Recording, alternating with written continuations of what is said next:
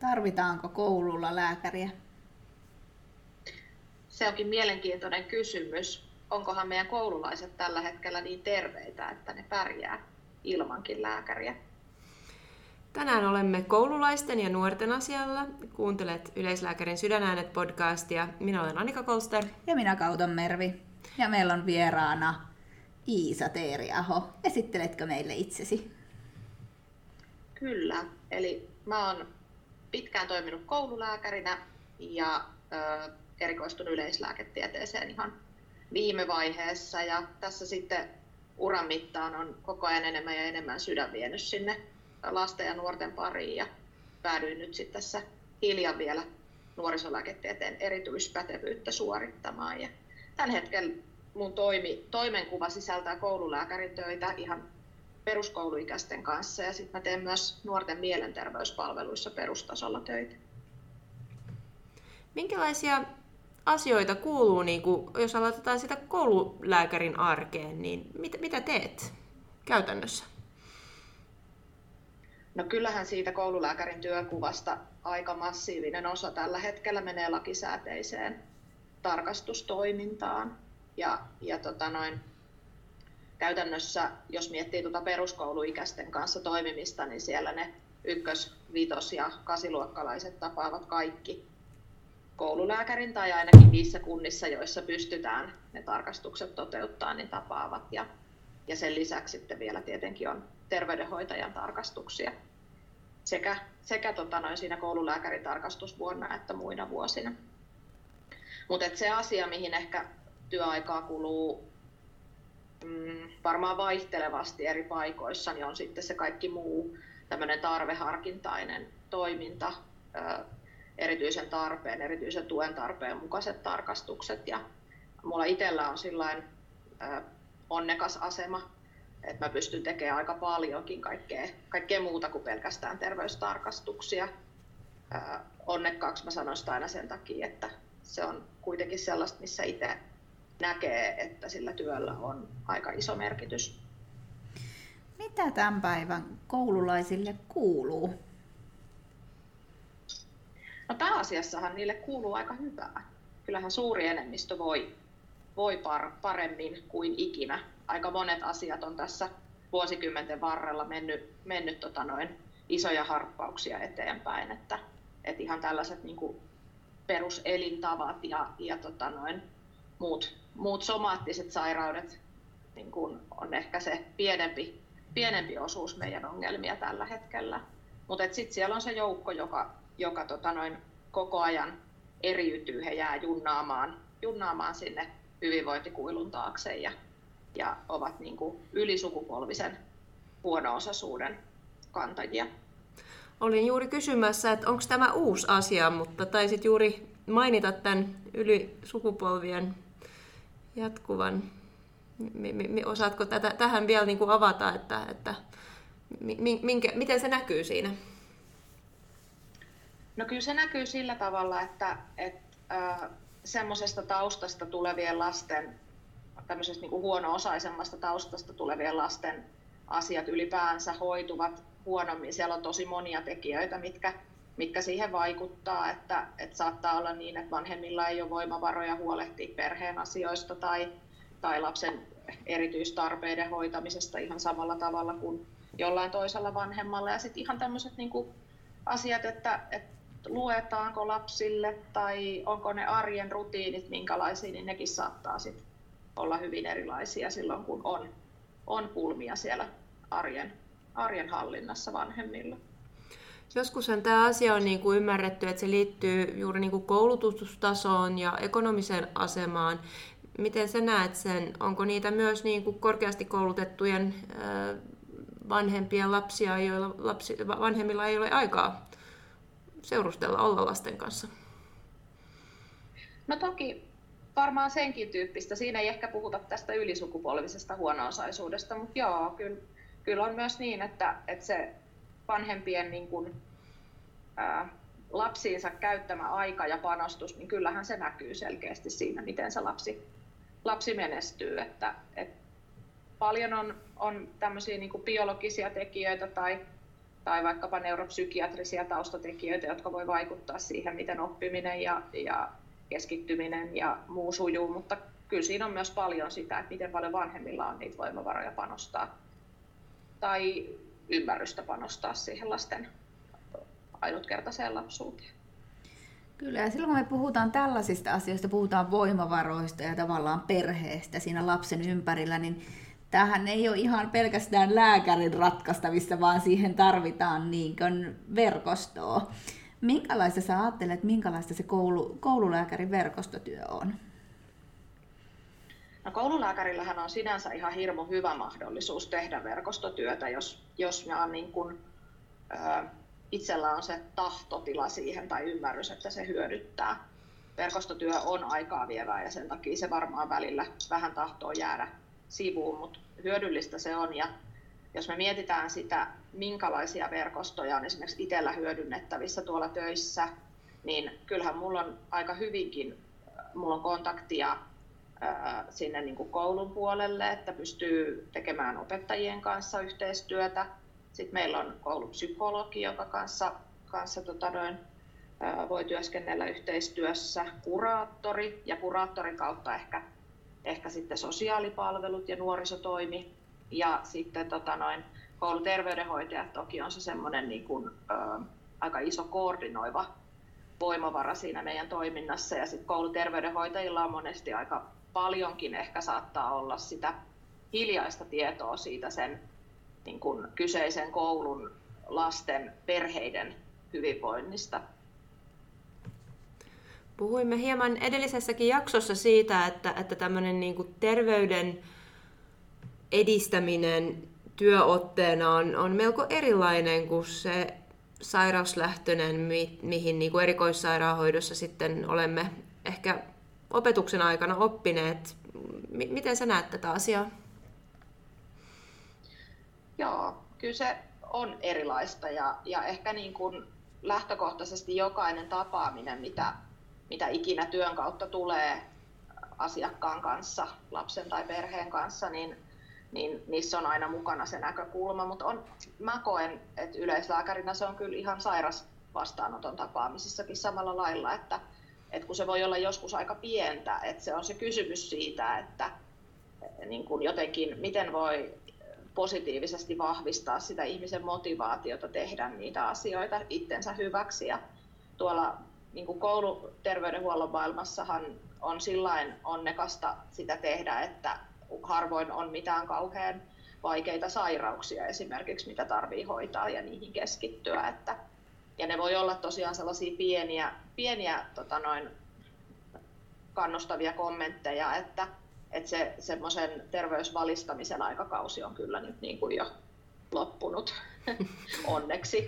Onneksi, siitä olemme ehkä, ehkä samaa mieltä, mutta kyllä siinä niin kuin pienillä sanoilla on iso merkitys. Mietin myös esimerkiksi niin kuin nuoret tytöt ehkä, jotka miettii painoaan ja miten sen niin kuin ottaa puheeksi. Ja, ja, ja aina välillähän sitä niin kuin kuulee, että kun asia on mennyt pieleen, niin miten pitkäksi aikaa se jää vaivaamaan. On, onko, onko sinulla joku hyvä vihje aloittelevalle koulu, koululääkärille tämän asian tiimoilta? No, jos me ajatellaan nyt niin kuin yleisesti nuorisoikäisiä, niin nuorisoikäiset on hirmu herkillä, että he, he niin kuin skannaa sitä ympäristöä nimenomaan siitä näkökulmasta, että, että hyväksytäänkö minut ja kelpaanko minä. Ja siinä kohti, kun jos ja kun tarkastuksessa esimerkiksi tavatessa joutuu riisuttaan tai tekee jotain tämmöisiä somaattisia tutkimuksia, niin niissä on niin kuin aivan äärettömän tärkeää, että raportoi kaiken ja käyttää sellaisia sanankäänteitä, että ei ole niin kuin väärin ymmärrettävissä. Että, että jotenkin mulla on jäänyt kauhean hyvin mieleen yhden nuorisolääkärikollegan esimerkki tämmöisestä tilanteesta, missä oli, oli tota noin, ää, lääkäri kommentoinut ää, jotenkin Kynekologi oli kommentoinut kohtua kauhean niin kuin johonkin suuntaan kallellaan olevaksi ja hän oli tulkinnut sen sillä tavalla, että, että nyt hän ei varmaan koskaan ikinä voi saada lapsia. Mm, surullista. Ja pitkään, että... mure, niin, pitkään mm. murehtinut tämmöistä juttua. Et, mutta tuommoiset asiat jää siinä herkässä tilanteessa mieleen ja sen takia on kauhean tärkeää kertoa, että tämä on täysin normaalia ja näin se kuuluu olla ja, ja jotenkin antaa sille nuorelle se, se kuva ja käsitys siitä, että, että sun keho on toimiva ja terve. On ja puhutaan herkässä iässä olevista nuorista ja koululaisista ja öö, mitä on ollut yhä enenevässä määrin myös tavallaan nousee, että mitenkä nuoret psyykkisesti tällä hetkellä voi. Miten se näyttäytyy koululääkärin näkökulmasta? No kyllä se näkyy meillä todella paljon ja, ja monessakin, monessakin asiassa, että, että tämmöisiä niin kuin ohimeneviä ahdistuneisuus, alakuloisuusjaksoja niin tuntuu olevan lähes tulkoon melkeinpä kaikilla, ketä, ketä koululääkäri tapaa. Ja se nyt on tietenkin elämää, että, että näin voi olla. Ja, ja se on semmoinen elämänvaihe, missä, missä tota noin, aivot kehittyy hurjaa vauhtia, keho muuttuu ja on paljon erilaisia ärsykkeitä ja paineita monesta suuntaan.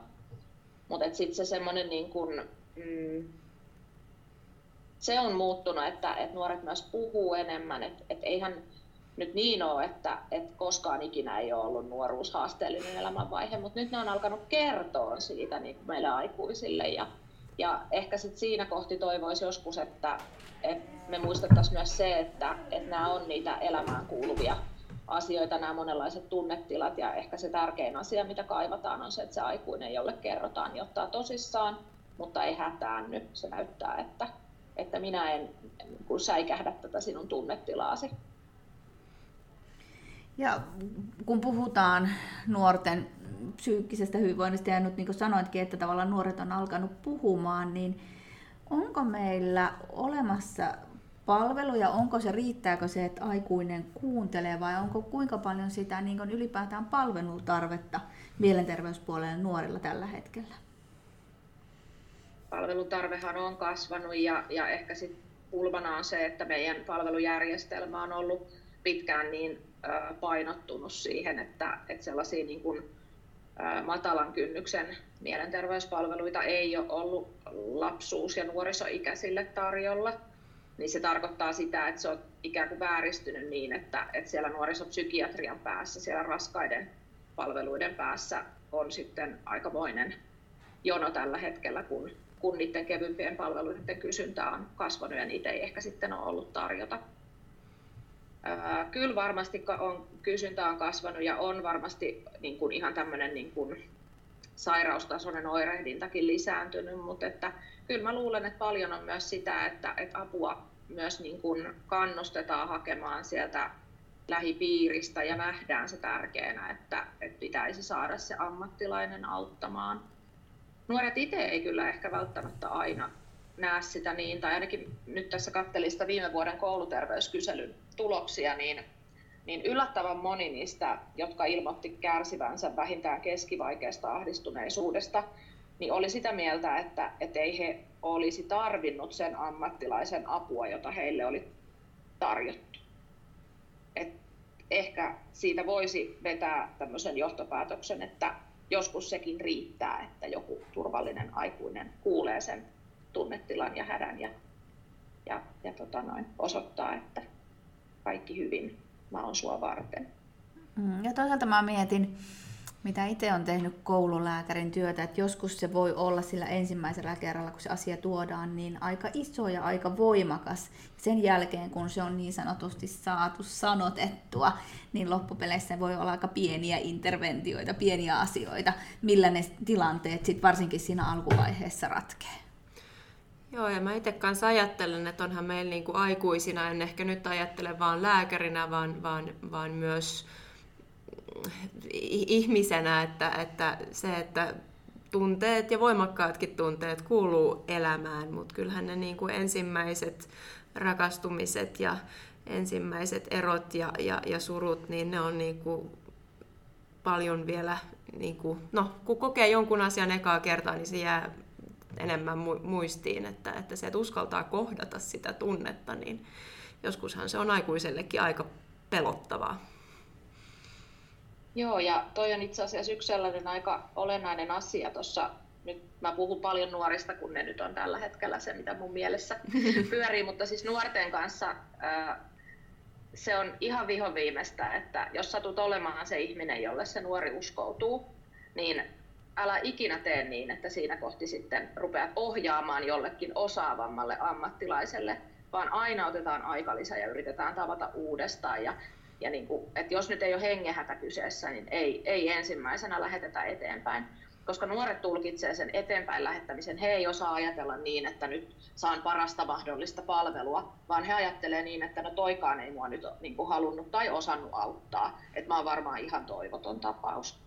Onpas ja se tärkeä. on hirveä viesti. Mm, tärkeä viesti myös meille niin kuin lääkäreille, koska joskushan se niin kuin huoli ja hätä on niin, kuin niin että halu, halu ikään kuin tarjoaa vielä parempaa, mutta se, että itse, itse pystyy ja ottaa kontrolliin ja tapaa uudestaan, niin on tärkeää. Iisa, mainitsit, että olet nyt suorittamassa sitä nuorisolääketieteen erityispätevyyttä. Kerro vähän tästä, sehän on aika uusi erityispätevyys, eikö vaan? Joo, se on tota, aika sellaiseen tarpeelliseen koloseensa tullut tämä erityispätevyys, että, että jotenkin tuntuu, että ihanasti ollaan harpottu eteenpäin siitä, että joskus ajateltiin, että lapset on pieniä aikuisia, ja sitten ajateltiin, että nuoret on niin jotain lapsen ja aikuisen välistä, ja nyt ollaan ehkä sit siinä pisteessä, että ymmärretään, että se on ihan omanlaisensa elämänvaihe, eikä se ole vain välitila, jossa mennään jostain jonnekin, vaan siinä on ihan itsessään merkitys siinä, siinä niin kuin, että et elää ja käy läpi sitä nuoruusikää. Meidän erityispätevyys, se niin kuin ohjelma sisältää parisen vuotta työskentelyä päätoimisesti sellaisissa työtehtävissä, missä hoitaa nuoruusikäisiä, eli 12-24-vuotiaita taitaa olla niissä määritelmissä. Ja lisäksi sitten siihen kuuluu erilaista koulutusta aihepiirin ympäriltä ja sitten pitää vähän kirjallista tuotosta itse saada sitten aikaiseksi, että voi sen erityispätevyyden hakea. Ja niin kuin sanoit, että on ymmärretty, että se nuori, nuoruus ja nuor, nuorisoikäiset on on erilaisia, tarpeet on erilaisia, niin miten sä näet, että palvelujen kohdentamisen nimenomaan tähän ikäryhmään, aina mietitään resursseja ja kustannuksia, niin kuinka kustannustehokasta on satsata tähän nuoruusvaiheisiin? No sehän nyt olisi aivan äärimmäisen kustannustehokasta, kun mietitään sitä, että, että kuitenkin se semmoinen nuoruusikäisen aivojen joustavuus mahdollistaa sen, että, että erilaisista hankalistakin tilanteista voi toipua ja sitä, kun muutenkin etsitään sitä omaa tietä, niin, niin se, että vaihtaa suuntaa johonkin eri suuntaan, niin se ei ole ehkä niin hankalaa kuin kangistuneella aikuisikäisellä. Siitä, että miten hyvin hoitotuloksia noissa mielenterveyshäiriöissä saadaan, niin siitä, siitä on vaikea sanoa ilmeisesti aika moni semmoinen nuoruusiassa alkanut oireilu kyllä jatkuu aikuisialle. Mutta sitten toisaalta eihän se nyt mene yksi yhteen sen kanssa, että mikä se ikään kuin se aikuisia toimintakyky on, vaikka diagnoosikriteerit täyttyisi. Et, ö, siitä on tehty jonkunlainen tämmöinen selvitys muutamia vuosia sitten, että mitä, mitä tämmöinen niin, kuin, ö, niin sanotusti yhteiskunnan ulkopuolelle jäävä syrjäytynyt nuori maksaa elämänsä aikana. Sitten niin kuin yhteiskunnalle ja ne, ne rahasummat ei ole ihan pieniä, minkälaisia kustannuksia siitä tulee ja, ja se on vasta sitten niinku rahaa, että kaikki tämä inhimillinen puoli siihen vielä, vielä kun lasketaan, niin kyllähän se kertaantuu monella, monessa kohtaa ihan jo niinku vanhempienkin jaksamisen kannalta. Ja... Näin kliinisen työn näkökulmasta, niin pari kertaa olemme saaneet terveysasemalla todella hyvää apua tämmöisestä etsivästä nuorisotyöstä. Vamos toimii ainakin pääkaupunkiseudulla ja ruotsinkielisellä puolella toi SWEPS. Ja, ja täytyy kyllä sanoa, että he ovat tehneet muutaman kerran ihmeitä. Näitä, näitä kannattaa hyödyntää. Joo, kyllä se näin on, että, että tämän nuorten kohdalla, siis varmaan kaiken ikäisten kohdalla olisi hyötyä siitä, että oltaisiin mahdollisimman moniammatillisia, mutta, mutta lasten ja nuorten kohdalla se on jotenkin erityisen tärkeää, että, saadaan se koko verkosto mukaan niihin asioihin. Niin ja siinä on varmaan sitten se toimintakykykin, että, että ja itseluottamus, että joku on minusta kiinnostunut ja joku odottaa minua ja, ja on, on paikka minne mennä, että, että jos ei ole opiskelupaikkaa tai työpaikkaa, niin kyllähän se arki voi olla aika yksinäinen, jos ei ole niin kuin netissä sitten seuraa. Miten sä niin kuin lääkärinä näet tätä, että, että voiko virtuaalimaailma korvata fyysistä verkostoa? No kyllä se varmaan osittain voi ja korvaakin monelle, että, että on sellainen ä, tietty joukko, jolla on, on haasteita vaikkapa sosiaalisen vuorovaikutuksen kanssa tai on jotain fyysisiä rajoitteita, jotka vaikuttaa siihen, että on hankalampi, hankalampi sit niinku live-maailmassa toimia ja heidän kohdallansa se on ihan älyttömän hieno parannus, että on mahdollisuus muodostaa erilaisia ihmissuhteita. Mutta sitten samaan aikaan, kun pitäisi harjoitella nuoruusikäistenkin ja lasten myöskin sitä niin tämmöistä tosi monisyistä hankalaa vuorovaikutusta, mitä ihmisten välillä on, ja, ja tota noin, kohdata erilaisia uusia tilanteita, niin onhan siinä se, se kääntöpuoli, että, että hirveän semmoinen voimakas uppoutuminen sinne netin maailmaan niin saattaa vähentää niitä mahdollisuuksia harjoitella niitä taitoja, mitä kuitenkin tarvitsisi aktiivisesti työstää.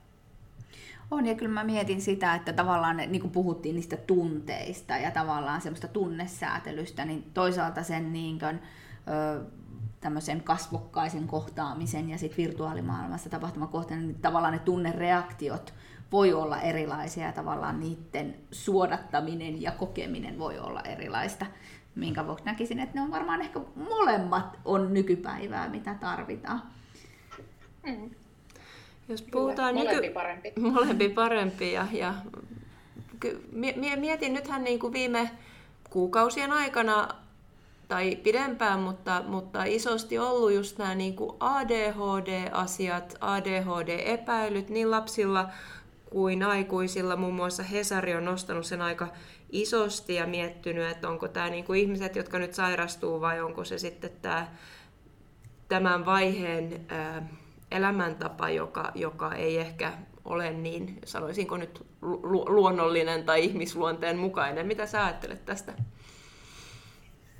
Kyllä mä ajattelen, että si- tässäkin tota noin, ilmiössä haluaa mennä jotenkin semmoista keski, keskiväylää, että et siis se on ihan todellinen asia, että on ihmisiä, joilla on, on tämmöinen eri tavalla kehittyvä hermosto, jossa on, jo, jo, jotka haastaa nämä niin kuin, ää, tietyille tilanteille siis aiheuttaa haasteita. Mutta sitten toisaalta on meillä myös sitten niin kuin ihan tämä meidän normaali hermosto aika pulassa tämän meidän ärsykerikkaan maailman kanssa, joka ei koskaan pysähdy. Ja se on semmoinen niin kuin biologinen fakta, jota me ei voida ylittää ja jotain ehkä tarvitsisi tehdä sille asialle, että, että ei aiheuteta sitten tämmöistä hankinnaista ADHDtä jokaiselle hmm. kasvavalle Lu, luin tämmöinen ruotsalainen, onko se nyt psykiatri vai neurologi, taitaa olla psykiatri, kuin Anders Hansen, joka on kirjoittanut paljon siitä niin kuin liikunnan merkityksestä, ja, ja hän toi just esiin, että esim, esim. Niin kuin pohjoisessa elävät ihmiset, jotka on vaeltanut, aina liikkunut, ja se tarkkaavaisuus niin kuin moneen suuntaan, niin se on ollut elinehto, jotta, jotta vielä kaksi sukupolvea sitten pysyttiin hengissä ja, ja nyt pohjoisen, taisi olla Jellivaaren alueella, niin, niin sitä ADHD on, on niin kuin diagnosoitu ihan hurjasti. Musta tämä on niin kuin mielenkiintoinen just ajatus siihen, että, että koulu, ehkä koulun pitäisi taipua näiden lasten tarpeisiin eikä toisiinpäin.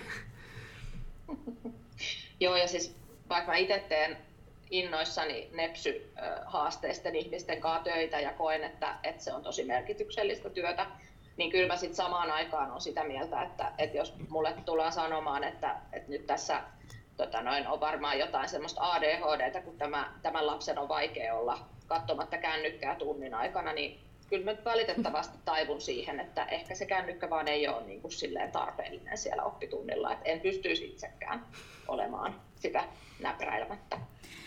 On, ja maailmahan on muuttunut, että jos ajatellaan, me puhu, on tämän päivän aikana puhuttu, että miten perusterveydenhuollon tehtävätkin on muuttunut, niin kyllähän esimerkiksi tämä ADHD, asia, nepsyasiat on aika iso asia, mikä on muuttanut sitä koululääkärin työtä. Miten sä Joo. näet tämän? No juurikin näin, ja itse asiassa siis ihan tässä mun niin kun, kohtalaisen lyhyen urani, urani aikana, että kymmenisen vuotta on ehtinyt valmiina lääkärinä töitä tekemään, niin tänäkin aikana on tullut jo aika iso myllerrys, että, että jotenkin se ajatusmalli siitä, että ennen ajateltiin, että ADHD on semmoinen pienten lasten juttu, josta kasvetaan ulos, niin sehän on mullistunut aivan täysin. Ja nyt mietitään sitä, että, että se onkin tämmöinen pysyvä keskoshermoston erilainen toiminta, eri rakenteiden ja toiminnan erilaisuus, joka näkyy sitten siellä aikuisiässäkin. Ja, ja tota noin, välillä sitä tietenkin pohdiskelee sitä, että jos joku ilmiö niin kuin nousee massiivisesti esiin, niin, niin ollaan niin kuin aina vähän kiikun kaakun siinä, ettei mennä sitten medikalisaation puolelle. Et aika vähän loppuviimeksi mulla lääketieteen ammattilaisena on annettavaa ADHD-ihmisille kuitenkaan. Niin, ja kyllähän tämä on niinku ilmiö, johon liittyy paljon erittäin positiivista ideointia, aikaansaamista ja oikein tuettuna, niin, niin voi tuottaa erittäin hyviä asioita. Mä jatkaisin tuosta muutoksesta ähm, just tästä, että ketkä tarvitsevat koululääkäriä. Tästähän nyt tuossa viime aikoina Kirsi Nikander ja Silja Kosola muun muassa ovat, ovat tutkineet ja, ja jääneet tästä niin miettimään, että, että kouluterveydenhuoltoneuvola järjestelmähän on, on ihana iso suomalainen keksintö, joka on, on silloin arvo ylpön aikoihin niin kuin perustettu, mutta ajat tosiaan on muuttunut, siitä olemme jo puhuneet, ja tarviiko kaikkien tavata lääkäriä? Tämä on se kysymys, jota on lähdetty selvittämään. Mitä sä Isa ajattelet aiheesta? No mä ajattelen niin, että, että äh, kun ne lapset ja nuoret on niin hirveän tärkeä ja sillä kriittisessä vaiheessa elämää oleva porukka ja vieläpä kaiken lisäksi pienenevä joukko koko ajan meidän yhteiskuntaa, niin kyllä sinne kannattaa satsata. Mutta ö, ehkä se, se, mitä mä ajattelen, että mitä sinne kannattaa satsata, niin on se, että, että meillä on tuolla niin kun, perheellä on riittävästi arjessa tukea, opettajalla on apuja siellä luokassa siihen, että hän pystyy vastaamaan eri oppilaiden tarpeisiin löytyy harrastusvaihtoehtoja, sosiaalitoimi pystyy toimimaan matalalla kynnyksellä, jos perheelle tulee joku kriisitilanne. Ja myöskin sit se, että, että on niin kuin näitä mahdollisuuksia vastata akuutteihin tai, tai tota noin, puoliakuutteihinkin mielenterveysoireisiin niin ne olisi ehkä ne, mitkä meidän pitäisi saada niin kuin ensin kuntoon ennen kuin me voidaan miettiä, että, että onko meillä mahku sitten niin kuin käyttää rahaa vielä sellaiseen universaaliin seulontaan. Se, että miten me saadaan kiinni kaikki avun tarvitsijat, niin sehän vaatii pohdintaa, että, että onko se tehokkain tapa ö, tavata niitä lapsia ö, ainakaan niin kuin lääkärin vastaanotolla. En tiedä, tuskinpa vähän oli viitteitä jo siihen suuntaan näissä, näissä tota, Nikanderinkin tutkimustuloksissa mutta mikä se tapa on, millä me saataisiin seulottua, niin se olisi ehkä sellainen, mitä kannattaa pohtia. Siihen ehkä mun mielestä kannattaisi pistää huomio sen sijaan, että riidellään siitä, että tarviiko, tarviiko lääkärin tarkastuksia vai ei. Olemme puhuneet paljon hoidon jatkuvuudesta ja ehkä vaikka koululainen ei, ei niinkään saa hoitoa, mutta, mutta se, että jos olisi joku ongelma, niin, niin täytyisi kyllä aika, aika rautaisella vuorovaikutuksella varustettu lääkäri olla, jotta hän luo sen tunnelman, että tämä herkkä teini uskaltaa sen vartin aikana sen, sen asiansa siinä niin kuin sanoa. Että, että se...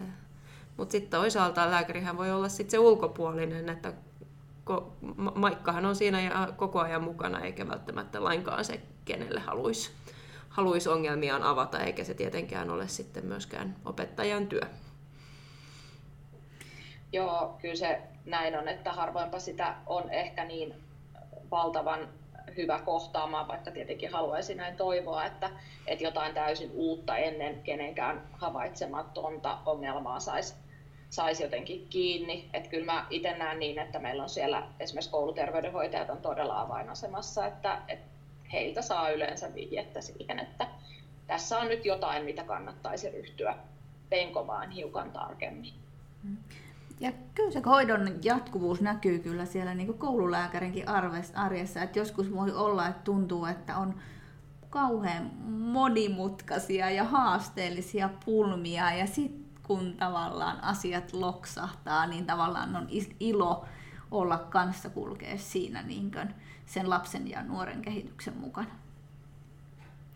Mitä sä ajat... Niin onhan se itsellekin kauhean kivaa tota, kun on vaikka saman perheen kolmas lapsi ja ne vanhempien kanssa ei tarvitse enää aloittaa alusta sitä luottamussuhteen rakentamista, että, että kyllähän se mieltä lämmittää, kun toiset on jo silleen, että no niin, me tullaan tänne, sä ennenkin, ennenkin osannut meitä auttaa, niin hyvältä tuntuu. Kyllä, ja tähän loppuun ehkä on hyvä palata alkuun. Mikä on ollut sun ensimmäinen lääkärin työ? No mä oon ollut itse ensimmäistä kertaa lääkärihommissa amanuenssina psykogeriatrialla. Aika erilainen paikka kuin mitä, mitä nyt teen. Vaikka toki sitten niin kuin tässä vuosien varrella, kun on, on tätä niin kuin kenttää kattellut, niin loppuviimeksi, tai niin kuin oikeastaan lopultakin siellä elämän loppupäässä on paljon sitä samaa, mitä täällä alkupäässäkin, että tietyt asiat auttaa muistisairaita ja ne on itse asiassa samoja asioita, jotka auttaa vaikkapa koululaisia keskittymään tai, tai meitä kaikkia arjessa pärjäämään. Olemme ihmisiä alusta loppuun ja kiitos Iisa. Onko joku asia, josta haluat vielä meitä muistuttaa tai jotain, mitä olemme unohtaneet sanoa, kysyä?